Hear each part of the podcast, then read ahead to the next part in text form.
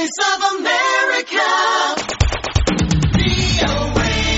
የሶማሌ ክልል መንግስት ከአጎራባች የአፋር ክልል በሚነሱ ታጣቂዎች ጥቃት ካለፈው ታህሳስ ጀምሮ ከ270 በላይ ንጹሐን ሶማሌዎች ተገድለዋል ሲል አስታወቀ። ባለፈው ቅዳሜ ተከስቶ በነበረ ግጭትም ከ30 በላይ የሶማሌ ክልል ተወላጆች በሶስት ቦታዎች መገደላቸውንና የቆሰሉ ሶማሌዎችም በቢኬ ሆስፒታል እንደሚገኙ ተነግሯል። ዞን የሲቲ ዞን አስተዳዳሪ አቶ ኡመር አብዲ በሰጡት ጋዜጣዊ መግለጫ በዚህ ረገድ የመገናኛ ብዙሃን ሚዛናዊ ዘገባ እየዘገቡ አይደሉም ሲሉ ወቅሰዋል።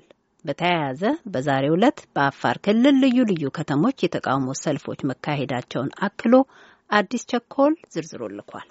በሶማሌ ክልል የሲቲ ዞን አስተዳዳሪ አቶ ኡመር አብዲ ለመገናኛ ብዙሃን እንዳስታወቁት ባለፈው ዓመት ታህሳስ ወር ሶማሌ የሚበዛባቸው ሶስቱ በአፋር ክልል ስር የተካለሉ ቀበሌዎች ነዋሪዎች ያነሱትን የመብት ጥያቄዎች በጉልበት ለማፈን እርምጃ መውሰድ ከጀመረ ጊዜ ጀምሮ 273 ሶማሌዎች መገደላቸውንና ሌሎችም ጉዳቶች መድረሳቸውን አስታውቀዋል።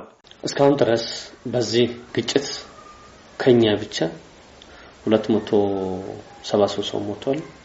313 ሰው ቆስሏል። 5000 እንስሳት ተዘርፏል። 250 የአርብቶ አደር ቤቶች ተቃጥለዋል። 13000 የሚሆኑ ቤተሰብ ከዛ አካባቢ ተፈናቅለዋል። ሰሞኑን የመገናኛ ብዙሃን መነጋገሪያ በሆነው የቀዳሚው ግጭትም ሰላሳ ሶማሌዎች መገደላቸውን ነው አቶ ኡመር የሚያስረዱት። የቆሰለው እስከ ሀምሳ ድረስ ነው።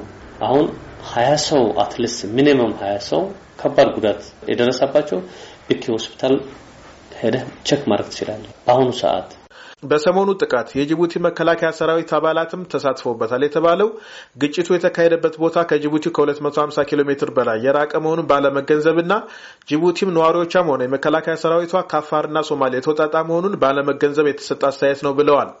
በማህበራዊ ሚዲያዎች እየተዘዋወሩ ስላሉት የጅቡቲ ፓስፖርትና የልዩ ኃይሉ መታወቂያዎችም አቶ ኡመር የሚሉት አላቸው።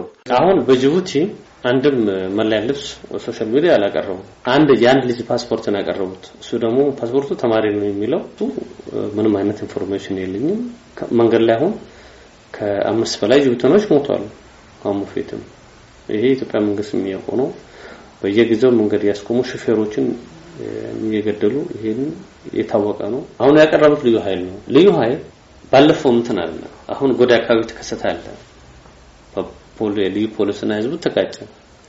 የተፈነከቱ የቆሰሉ ልዩ ፖሊሶች ነበሩ በወቅቱ። ልዩ ኃይል ዌብሳይት ከአሁን በፊት ህዝብን ስገል የነበረ ሲያሰቃይ የነበረ ፖሊስ ዛሬ እየተመታ ነው በሚል የህዝቡን ሀሳብ ለማስቀየር ያቀረባቸው ፎቶዎች ነበሩ። አዳታይ ግን አፋር ሚዲያ ምንድነው የቀረበው? ያው ልዩ ፖሊስ የለም እየተባለ አሁን ማስረጃ አምጥተናል መግባቱን ቁስለኞቹን እያሉ ግን የዛኛው ነው። አሁን ጎሬ ላይ አይቆስሉ እነዚህ አሁን እነዚህ ኃይሎች እኔ አላቃቸውም። ባለፉት ወራት እየተካሄዱ ያሉ ጥቃቶች አብዛኞቹ ወደ ሶማሌ ክልል እስከ ሰባ ኪሎ ሜትር ወደ ውስጥ በመግባት የተፈጸሙ ናቸው ያሉት አቶ ኡመር በአሁኑ ሰዓትም በአፋር ልዩ ኃይል ቁጥጥር ስር የሚገኙ በርካታ የሶማሌ ክልል ይዞታዎች አሉ ብለዋል።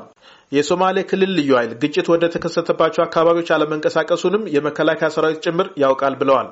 በሶማሌና አፋር ክልሎች መካከል ተፈጥሮ የነበረውን አለመግባባት በሰላማዊ መንገድ ለመፍታት ብዙ ጥረቶች መደረጋቸውንና የሶማሌ ክልል አሁንም ዝግጁ መሆኑን ያስታወቁት አቶ ኡመር በቀድሞው የአብዲሌ አመራር ወቅት የሶማሌ ክልል ሲያቆረቆዙ ነበሩ ያሏቸው ጡረተኛ ጄኔራሎች እንዲሁም በትጥቅ ትግል የነበሩት የአርዱፍና ጉጉማ ታጣቂዎች ከአፋር ልዩ ኃይል ጋር በመሆን አካባቢው ሰላም እንዳይሰፍን እያደረጉ ናቸው ሲሉ ከሰዋል።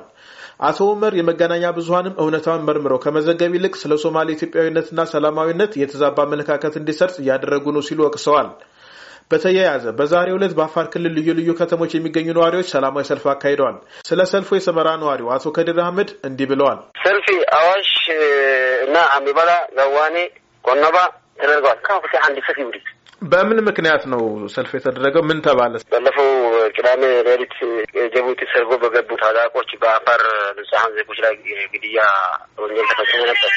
ዛሬ ሰልፍ ዋናው እንትን መከላከያ ሚኒስቴር በኩል የወጣው መግለጫን በተመለከተ ዜጎች እየሞቱ የሌላም ጠበቃ በመሆን ሳያጣሩ የተሰጠው መግለጫ ከእውነት የራቀ መሆኑንና የአፋር ሕዝብ እንደ ሕዝብ እንደ ኢትዮጵያ አካልነቱ መብቱና ማንነቱ እንዲከበርለት ነው የሚጠይቀው። ምክንያቱም በተለያዩ ጊዜ በሚደረጉ ሰርገ ገቦች ተደጋጋሚ የሆነ የነፍስ የጅምላ ጭፍጨፋዎች እየተካሄዱ ስለሆነ ይህንን ደግሞ በአስቸኳይ የሚመለከተው አካል መፍትሄ እንዲሰጥበት የሚል ሰልፎች ናቸው በብዛት የወጡት ዛሬ። አቶ ከዲር አያይዘውም የፊታችን ሐሙስ በክልሉ መዲና ሰመራ ተመሳሳይ ሰልፍ ይካሄዳል ብለዋል። ባለፈው ቅዳሜ አብደም አካባቢ ተከስቶ በነበረ ጥቃት አስራ ስምንት የአፋር ክልል ሰላማዊ ነዋሪዎች መገደላቸውን በትላንትናው ዕለት መዘገባችን ይታወሳል። ለአሜሪካ ድምጽ ሬዲዮ አዲስ ቸኮል ከድሬዳዋ